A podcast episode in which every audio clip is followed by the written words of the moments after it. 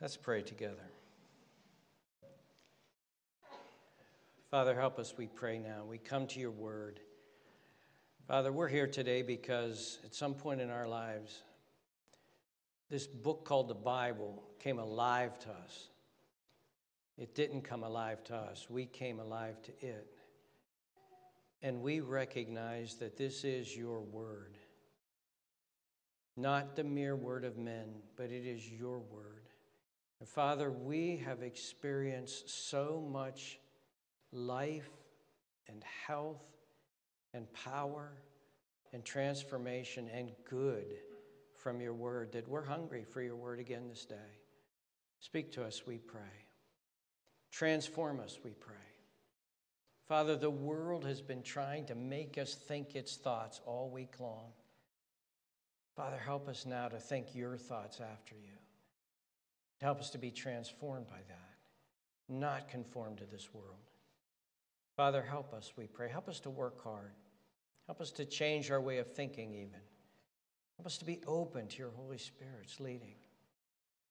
Father, you have ordained that this book, the book of Ephesians, be written to that original church, then copies to be made and preserved for thousands of years so that we would hear your words as well. Help us now, we pray. Help us, we ask, in Jesus' precious name. Amen. You'll see from the bulletin that I've entitled this sermon God's Magnum Opus. Now, I don't normally use two Latin words to give a title to a sermon, but the word here is important. Magnum opus, magnum means is the Latin word for great, opus is the Latin word for work. And so magnum opus means a great work, but it actually, especially means, and here I'm reading its definition, especially the greatest achievement of an artist or writer. That was his magnum opus. Uh, that was, it could be a painting, it could be a, it could be a, a, a, uh, a symphony. This was his magnum opus. And what we want to look at today is God's magnum opus. And I'm going to present to you the idea that the church is God's magnum opus. Now, obviously, all of redemption is God's magnum opus. Uh, the fact that God would redeem a people, send his son, reconcile us all to himself, that's God's magnum opus. But I want us to look today at something that is very unique, and, and it's one of the reasons why I wanted us to study through the book of Ephesians, this uh, very unique place of the church. No book, no book speaks of the church as the book of Ephesians does. And that's why I want, to, I want us to look at this. Now, as you notice here, we're at a, a, a, sort of a transition point in the book of Ephesians. In fact, if you look at Ephesians uh, chapter 3, it ends, that chapter ends with a doxology. Now to him, verse 20, who is able to do exceedingly abundantly above all that we ask or think, according to the power that works in us, to him be glory in the church by Christ Jesus to all generations forever and ever. Amen. That's, a, that's sort of a, a, a, a stopping point there, okay? But then notice next what he does is he's going to begin to open up what he's taught in the last three chapters. Now look at chapter 4 and verse 1. I, therefore, in light of all that we've been looking at, the prisoner of the Lord, beseech you to walk worthy of the calling with which you were called. Now, the calling in which they were called was, was what he has been describing in the first three chapters. So, you're going to see us going back to the first three chapters as we move forward. And what Paul is going to do now is he's going to put his unique focus on the church and, uh, and the place of the church in living out all that has been said before. Now, what I'm going to ask you to do is to do something in the next several weeks here. I'm going to ask you to do something. I'm going to ask you to open your mind. Not that you're all closed minded and bigoted, that's not what I mean. But I want you to open your mind and open your heart to the Holy Spirit to be changed in the way that you and I think, to be changed. And the reason I want to, I, am kind of making this appeal is because you and I live in a culture, we live in a world, and it, it's kind of like if you walk into a room that's full of smoke, and then you walk out of that room, and then you walk over into another room. Somebody says, You smell like smoke. And, oh, do I? Yeah, I picked it up from in there. We live in a culture that is hyper individualistic, hyper individualistic. And what the Bible calls us to when we're Christians is to leave that in a very real sense and to begin to identify ourselves not as individuals, but as a, a corporate body of people, as, as the church, as the body of Christ, and, and such. And, I, and I, I'm going to ask you that as you're listening to this word and looking at this word, that you open yourself up to that, that we would, that our minds, see, redemption is supposed to transform our thinking process. For instance, look at chapter 4 and verse 30, 23, just jumping ahead in Ephesians. Paul says, and be renewed in the spirit of your mind. Be renewed in the spirit of your mind. Redemption, renewal, is, it, it changes our thinking process. Uh, in Romans chapter 12 and verse 2, Paul writes this And do not be conformed to this world, but be transformed. Now, notice the next phrase by the renewing of your mind, that you may prove what is that good and acceptable and perfect will of God. And so, uh, as, we, as we look at the church today, I, am hoping that this, this will be part of the process of renewing our mind and, and over the weeks ahead. So, what I'm going to look at is why I called this the God's magnum opus. And then, second, we're going to look at what does it mean when we use the phrase church. And then we're going to do an overview, uh, a brief overview of what Paul has says in the book of Ephesians, and then we're going to apply this to ourselves. Why do I call the church the magnum opus? Why did I use that as sort of an illustration? Well, I think it's because we see in the scriptures the important place of the church, especially in the book of Ephesians. For instance, look at Ephesians 3:21, where we we're kind of uh, are at in our regular exposition, where Paul says, "To him be glory in the church." By Christ Jesus to all generations forever and ever. Amen. Now, a couple things about that verse. Some of your Bibles say in the church and Christ Jesus, almost dividing them up. That and does not appear in the original language. 97% of the Greek texts don't have it. That's part of the critical Greek text. Sadly, it, it found its way into some of your translations. That shouldn't be there. This translation in the King James, uh, New King James, is very accurate. It says this To him be glory in the church by Christ Jesus, or even in Christ Jesus, because the same word is used. But notice this To God be glory in the church by Christ Jesus to all generations forever and ever. Amen. I think the King James says, world without end. In other words, God's purpose is to be glorified in his church forever and ever and ever by the church. And we've already seen some of this, the importance of the church in the saving purposes of God. Remember chapter 3 and verse 10?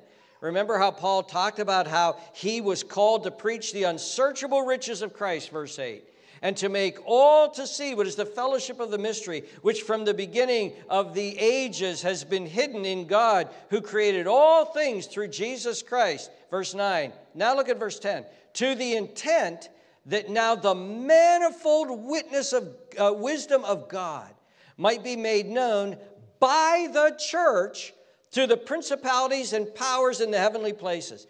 It is God's intention that his amazing wisdom, his amazing wisdom in, in creating a world and, and allowing it to fall and, and bringing redemption and sending his son and his the cross, the son dying upon the cross and redeeming a people and calling them together and uniting them with Christ. This is, this is such a, a manifold, amazing witness of God. And God's dis, displaying all of that great wisdom of his by this thing called the church and look who's looking at it in this verse. And all the principalities and powers and angels and archangels and demons and archdemons and all of those invisible principalities and powers are looking in and looking at the church, and through the church are seeing the manifold witness of God.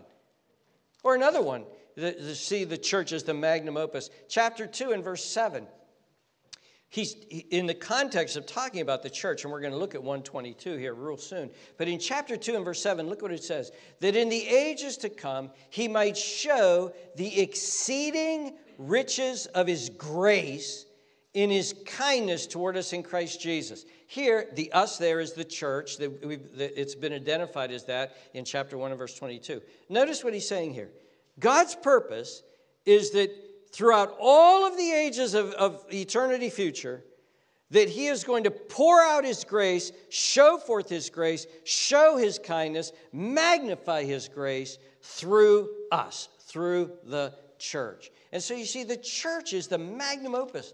It is, it is the focus. It is, it is what God is doing in redemption for his glory. Now, what does the Bible then mean when it uses the phrase church? What is the church?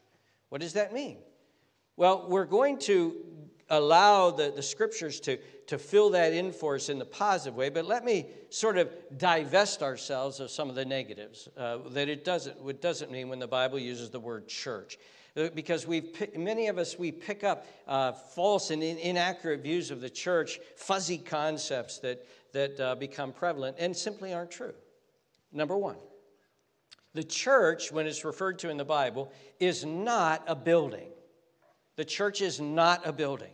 This building is not a church, okay? This is not a church. Brick and mortar does not make the church, okay? This is a church building. This is a building. Our forefathers used to call it a meeting house. They didn't even want to. They didn't even want to attach the word church. So when, when I I wrote a little, I kind of had a little catechism that I made. A catechism is question and answer for my children when they were growing up. Who is God? Who is Jesus? And one of them that I did, and this was for very, very little children so that they would memorize it, and I would say, What is the church? And they would answer, The church is the people of God. And that's what it is. The church is not a building. Secondly, the church is not a conglomeration of programs and activities. And this is actually the most prevalent view of the church in evangelical circles.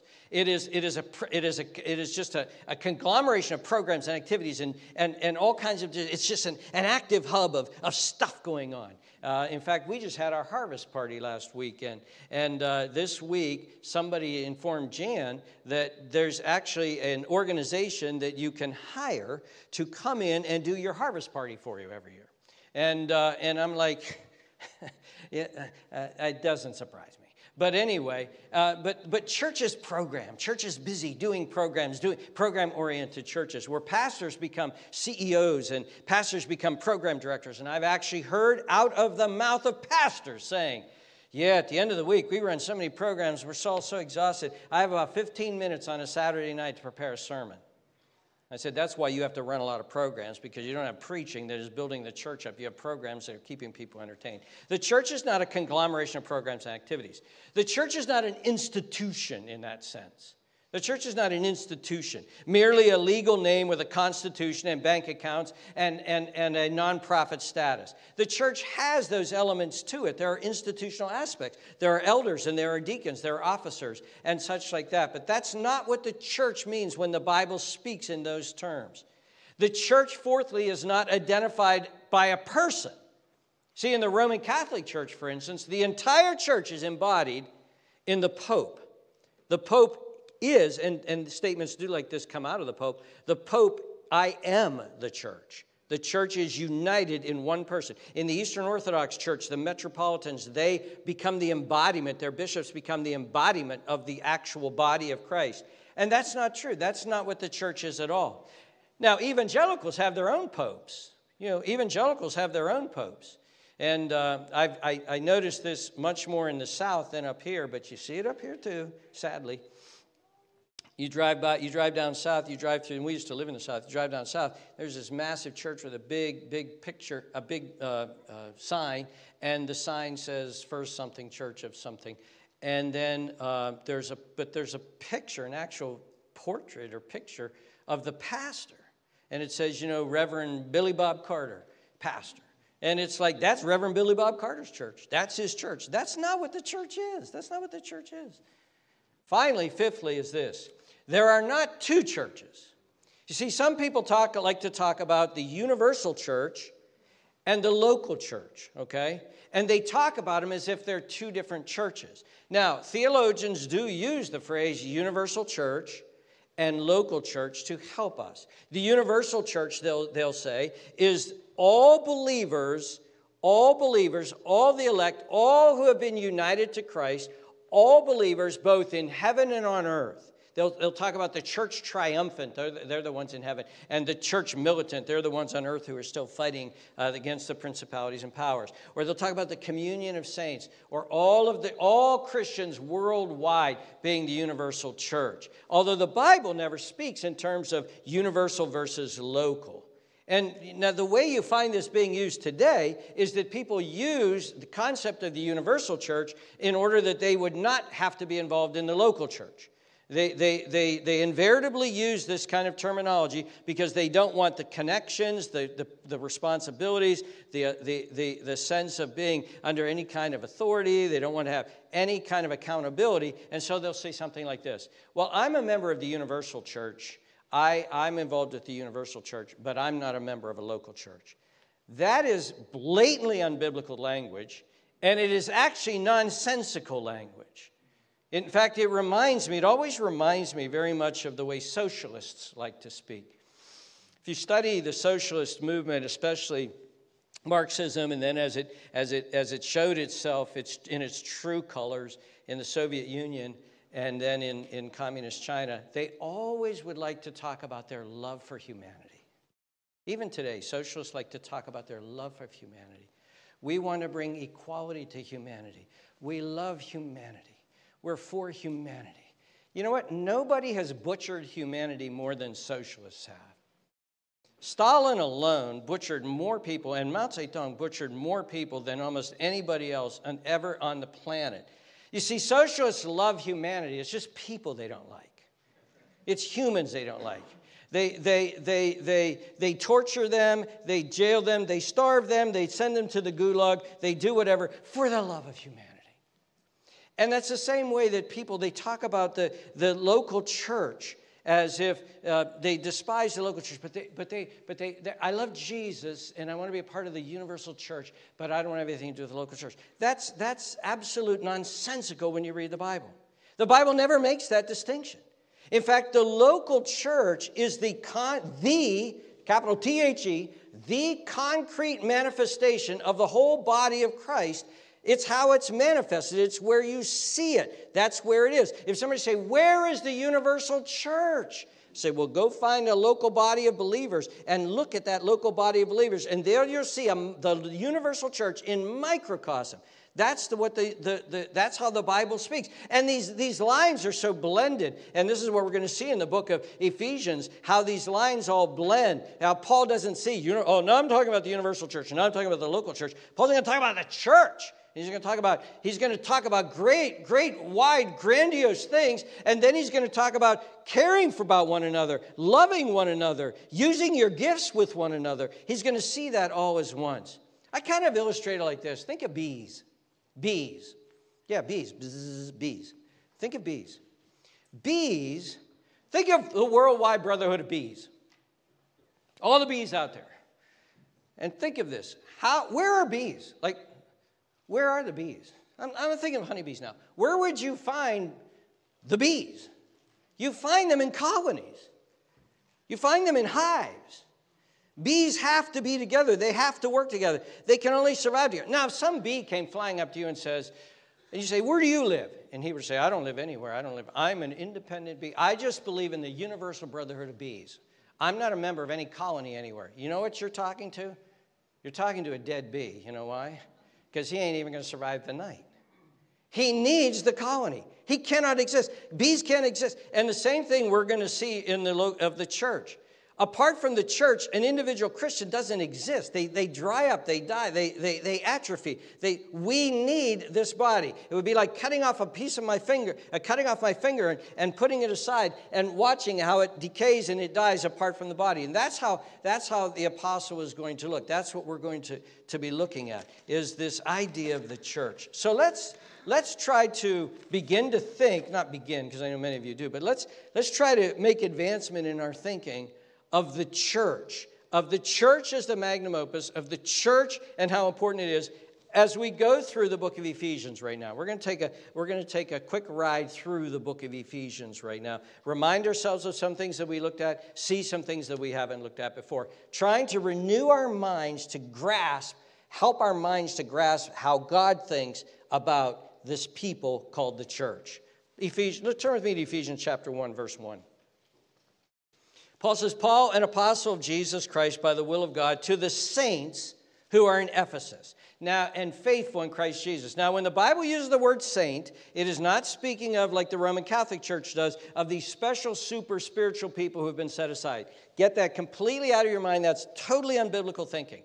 What the Bible calls saints is any believer in the Lord Jesus Christ anybody who has been saved by Christ. And what saint means is being set apart, sanctified, made part of a unique, special, set apart people. And that's what Paul means here. And so Christians, all far and wide, are called saints. So Paul is writing this to the saints who are faithful in Christ Jesus. Now, we've already looked at in great detail how he then begins. He begins by talking about the fact that God chose, a, chose us, look at verse 4 in him before the foundation of the world. That's what we looked at in adult Sunday school class this morning.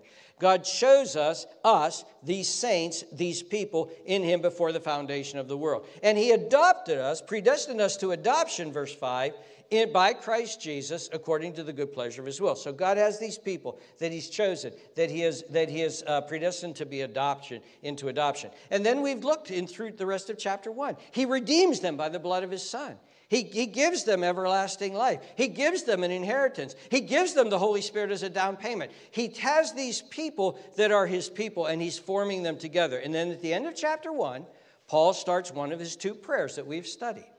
And then Paul says something amazing. Now, before I, I, I, talk about this, I want to introduce to you a Greek word. And the reason I'm doing this is that this Greek word has actually become controversial. It's always been controversial in certain circles. And, and I want to begin introducing it because I want to open up that controversy uh, probably beginning of next year, uh, having to do with roles in the church and things like that. And it's the Greek word kephale.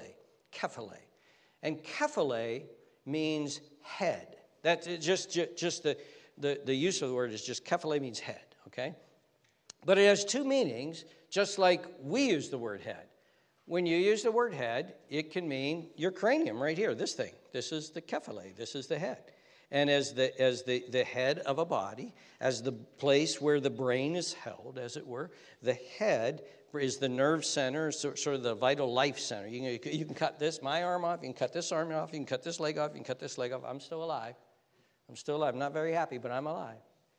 You cut my head off, I'm dead. You leave all my arms and legs and cut my head off, I'm dead. That, that, it, is the, it, is, it is the life source. And the Bible uses the phrase head like this. But we also use the word head in another way. Who's the head of this organization? Who's the head of this, of this company? Who's the CEO? CEO, head, somebody who has authority, somebody who is, is the one by whom other people are submissive to the Bible uses both of those. And for the Lord Jesus Christ, the Bible uses those words both at the same time, oftentimes. And we're going to see this right now in, in, in a few verses. Look at chapter 1 and verse 19.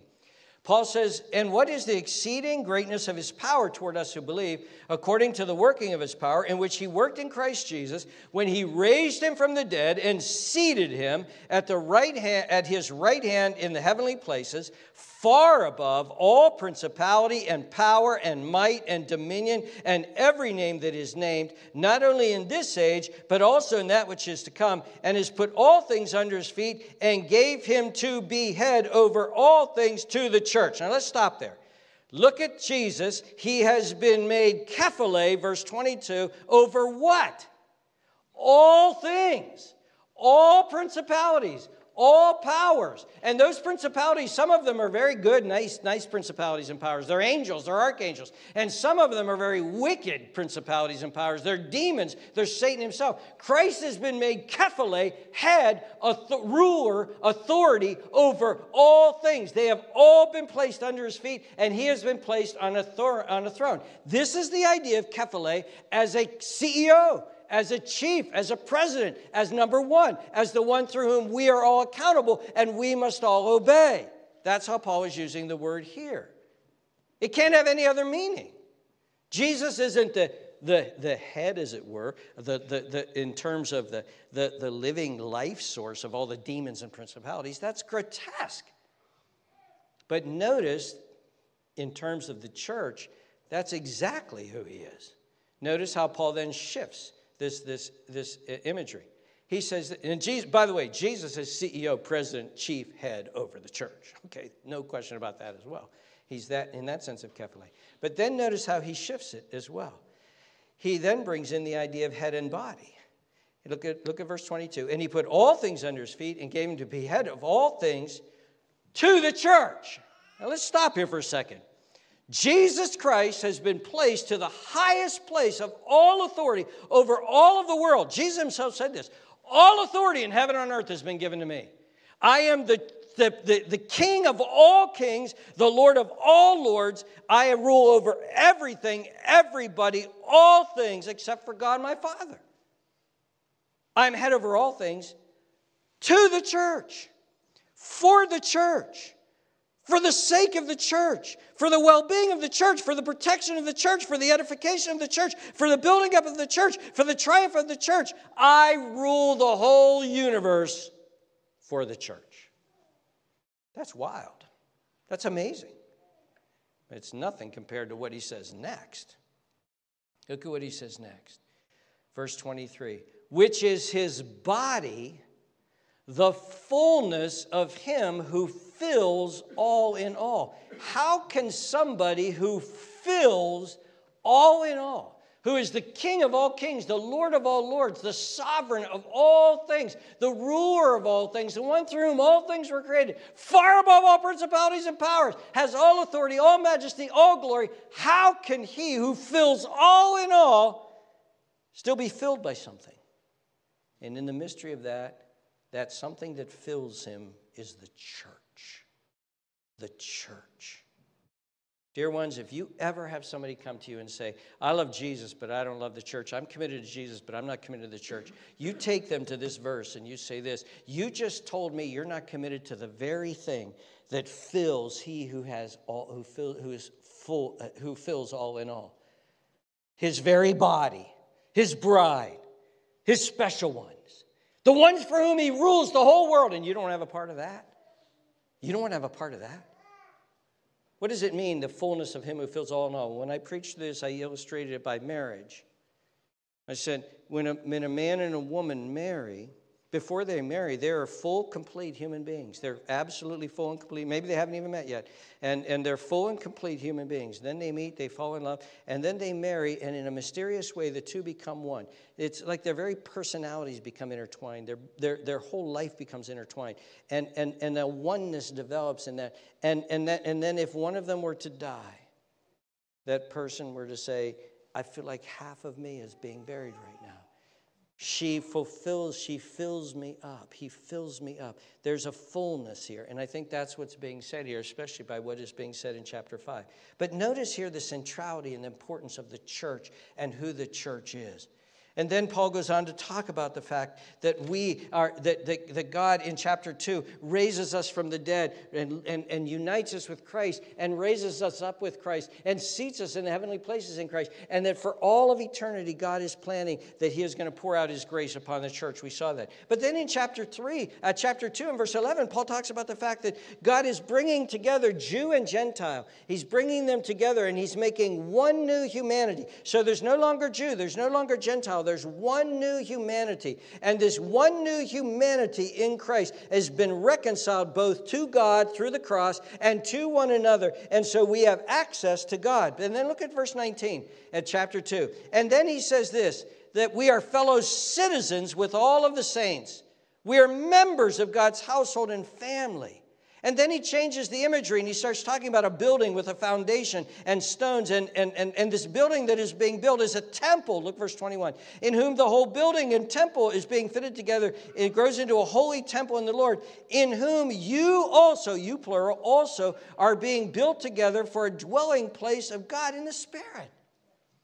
You, the church, this united group of people, this one people, this one humanity, is also the temple of God. It is the living, breathing temple, this temple made of people. And you know, this is a Jewish person who's writing this, the Apostle Paul. The temple in Jerusalem is still standing, and he says that has come to utter insignificance. And God is going to destroy it in 70 AD. Utter insignificance. You are the temple. And these people reading this letter in Ephesians can look right out the window and they would see one of the great wonders of the world, the temple to Artemis. And Paul says, that is utterly insignificant. You are the temple of God. You are the dwelling place. You, the church, are the dwelling place of God in the Spirit. Then, of course, in chapter 3, we've looked at where he has gone, and he's talked about the manifold wisdom being shown to the principalities and powers. And then in verse 14, he starts this amazing prayer. And look at verse 15. He says, From whom the whole family in heaven and on earth is named. There's the church. There's the church.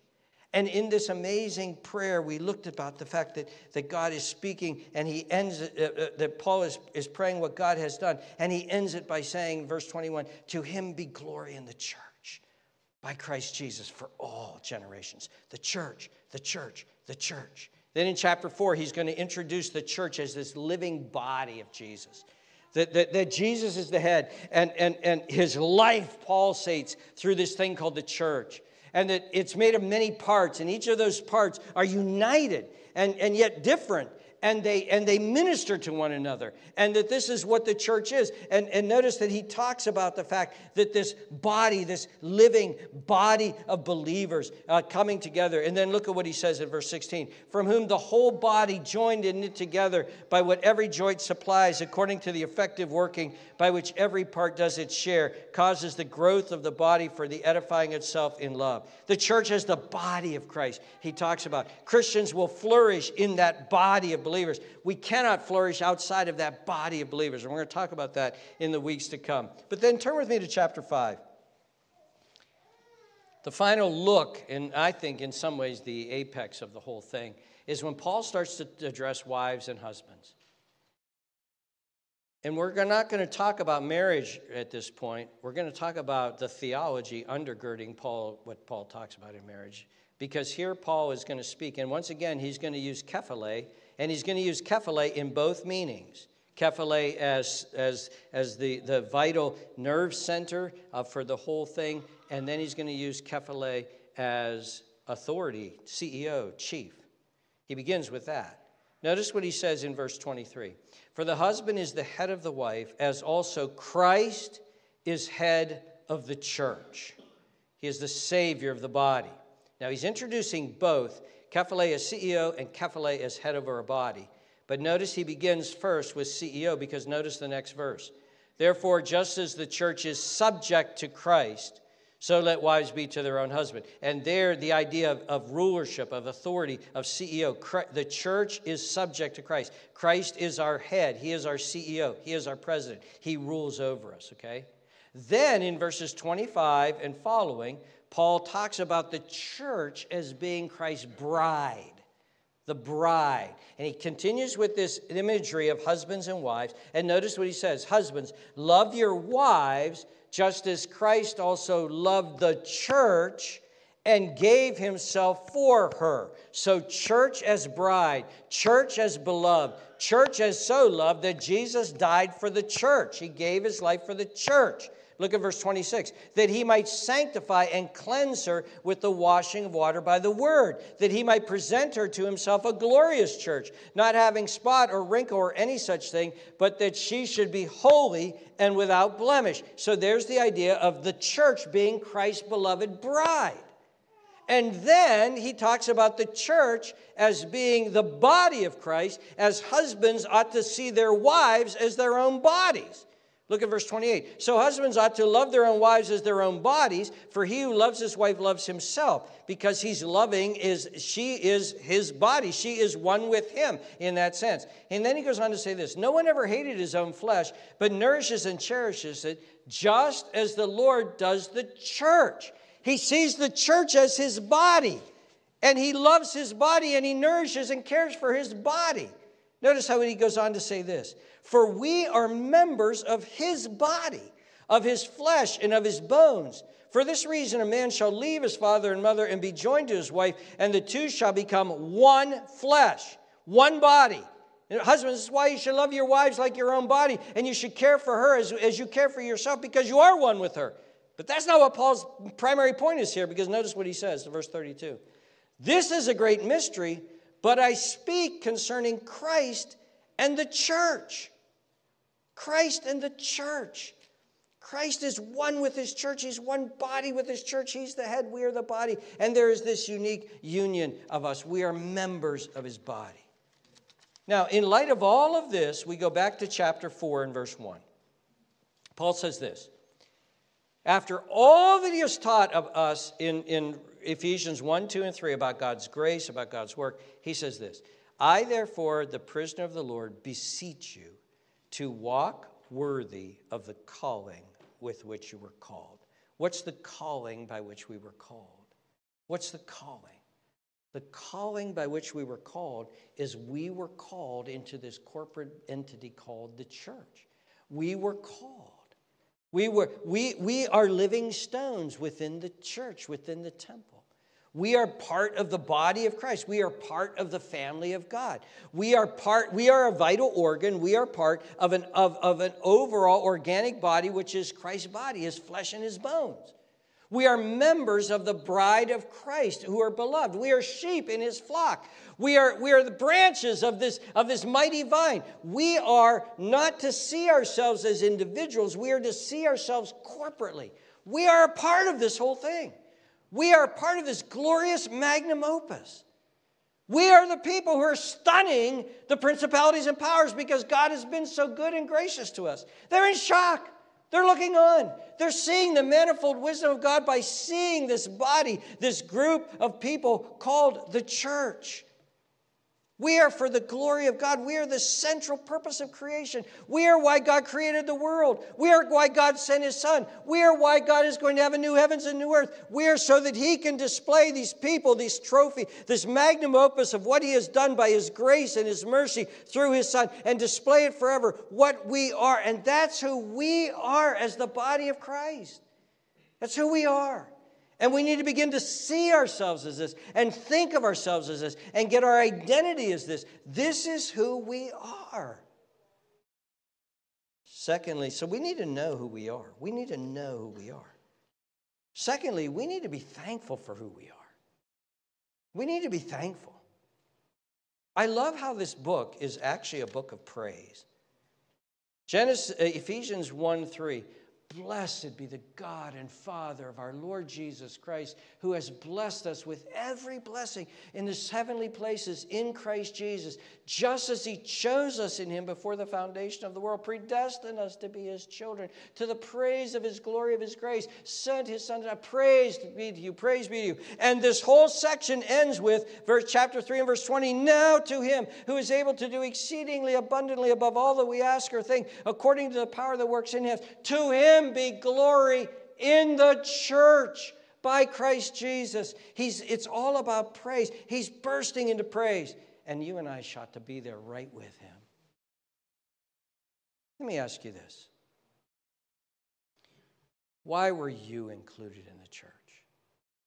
Why are you a part of the we?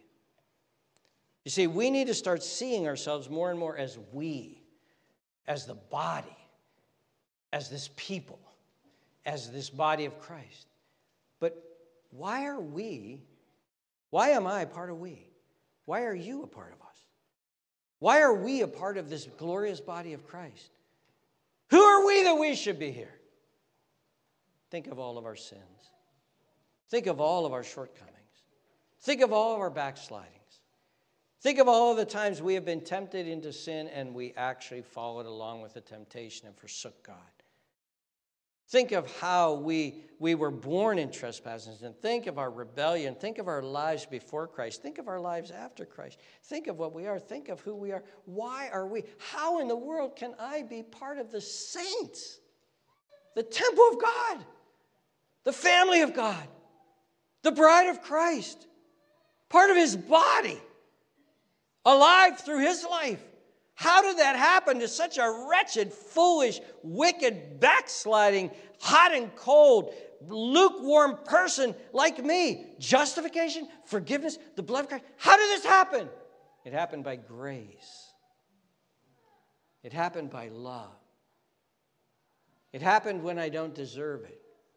It happened for the glory of God. And we ought to be thankful for that. We ought to be thankful that we are part of the saints, that we are part of the body. And then finally, we ought to live this out. Live out who we are. So know who you are, know, be thankful for who we are, and then live out who we are. And isn't that what chapter 4 and verse 1 is saying? I, therefore, the prisoner of God, beseech you to walk worthy of the calling with which you were called. Live out who you are. Dear ones, wake up tomorrow morning and go off to work or do whatever you're going to do tomorrow and say, I am a royal child of the living God. I am a saint. I am a member of the body of Christ. I am a stone in the living temple of God. I have been adopted as a child of God. I am a member of the greatest kingdom the world will ever know, the kingdom that will triumph and conquer over all. That's who I am. And Paul is saying here, the Holy Spirit is saying here through Paul, and live your life that way. Live your life worthy of the calling of who you are. Don't degrade it. Don't degrade who you are. Don't degrade the body of Christ. Don't degrade the church. Don't degrade the bride. Don't degrade the temple. Don't degrade this great, wonderful body of believers. Don't degrade it by your life. Glorify Him. Glorify Him. Live this out in who you are. You are a child of God. And let it beam through wherever you live. You say, yeah, Todd, but you know what? What I, I, we shouldn't be proud about this. No, we should not. In fact, look at the very first thing Paul outlines that we should be. Look at chapter 2, 4, verse 2. With all lowliness. With all lowliness. Humility. Lowliness. You say, how does that work? I'm a child of God. I'm a member of the Holy Temple. Yeah, yep, we are. By grace. We don't deserve it. It was unmerited favor. And the true Christian, who clearly grasps this stuff, understands the immense, beautiful privilege and glory that God has given them to be a part of this body and yet also understands that it was so undeserving that it is all of grace, that they don't reflect that as if they're proud. They reflect it as if they're grateful and humble that I would be welcomed in. Oh, dear ones, let's live our lives as who we actually are. And finally, let me say to any of you here who are unbelievers, you're unsaved, you're lost you, you've come here, but you didn't really want to come here. God is not significant to you. What's significant to you is this world. What's significant to you is your happiness in it. What's significant to you is your friends, your fun, your stuff, your pleasures. What's significant to you is you. And you are the center of your existence. You're the center of this universe. But I want to tell you something, dear one. I want to tell you something. You are an outsider to all of the other things that we have just talked about. You are not a royal child of God. You are not in his temple. You are not forgiven. You are not saved. You are not justified. You have not been adopted by God. You have no right to come near the God of the universe. You are outside of the kingdom of God because you have chosen to be outside the kingdom of God and you have chosen a world that He has marked for destruction and that He is going to destroy. And one day the gates of heaven are going to close and they're going to close forever. And, and let us hope that you are not on the outside. And one day the gate over hell is going to close and it is going to close forever. And in that cauldron of wickedness and darkness and evil and punishment and remorse, those gates will close. You will hear them clang shut and they will never open again. And you will be lost forever. Why? Because you love TikTok so much because you loved your own fantasy so much, because you loved your own little world so much, because you, you thought the celebrities were so great. You will be shut out. You will be, un, you will be lost. You will be held accountable for your own sins. Jesus' blood will not atone for you. You will be gone. You will be dead. You will be treated as an outsider. You will be outside forever in utter darkness, in utter flame, in utter fire. But now, dear ones, now, until Christ returns, now is the day of salvation. Right now, do you know what God is doing right now, all around the world? And He's doing it right here in this room.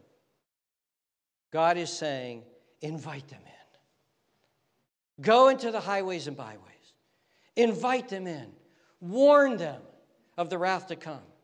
Invite them to come. Tell them I welcome them. Tell them I'll give them everlasting life. Tell them I'll bring them into my temple and make them my, uh, a, a, stone in my own temple. Tell them that, that, that, that I will make them a part of the bride of my son. Tell them that I will give them everlasting life. Tell them that there is forgiveness available to them. Tell them, repent, repent, repent. Turn from the world. Turn from these sinful things. Turn from this love of yourself. Turn from your sin and turn to me. And I will give you life. And I will give you forgiveness. And I will give you uh, eternal life. And I will save you forever. And when the gates of hell hell clang shut, you will not hear them. You will be on the inside of the kingdom. And when the gates of heaven clang shut, so that no one will ever come in again, you will be in paradise. You will be with me. Dear ones, today is the day of salvation. Satan is lying to you. This world is lying to you. Its money will not make you happy. Its pleasures will not make you happy. You will not be fulfilled, and you will die and you will perish apart from Jesus Christ. But there he is. He stands above all principalities and powers. He has the power to save, and He is offering you, Come to me, come to me. And all who come to me, I will not cast one of them aside. Oh, come to the Lord Jesus Christ. May God open your eyes. May God lift the veil. May God grant you help. May God draw you to Himself. And if there's anything right now that is holding you back, sever the tie. Sever the tie. If it's a friend, if it's a sin, if it's a lust, sever the tie. Because that will drag you into hell and go fleeing to Him. And He will give you the strength and the power, and, and the life will come flowing from the head into the body. And you will find eternal life in Jesus. He is your only hope. Let's pray together. Oh, dear Lord Jesus, thank you that in a sin sick world, in a rebellious, ugly world that sneers at you and that rebels against you, that in your grace and love you have come. And you not only died for us, you offer us everlasting life. Oh Lord Jesus, I pray for any here who need to turn from their sins, open their eyes, and hear their cry. Hear their cry as they cry out, Lord Jesus, please save me. These chains are so tight. The world's pulling us so deep. Save me. Oh, Lord Jesus, come and deliver them. Come and, and save them. Come and help them in their helplessness. Give them eternal life. And Lord, for those of us who can say, we are the body of Christ, we are the saints. We are the adopted, beloved children of God. We are in Christ. Oh, Father, thank you. We do constantly say, Who am I? But then we turn and we see your grace. We say, I am who I am because of the grace of God. Thank you. Thank you. Help us to leave this place and to live and to live out a life worthy of the calling that you have called us to. We pray this in your precious name. Amen.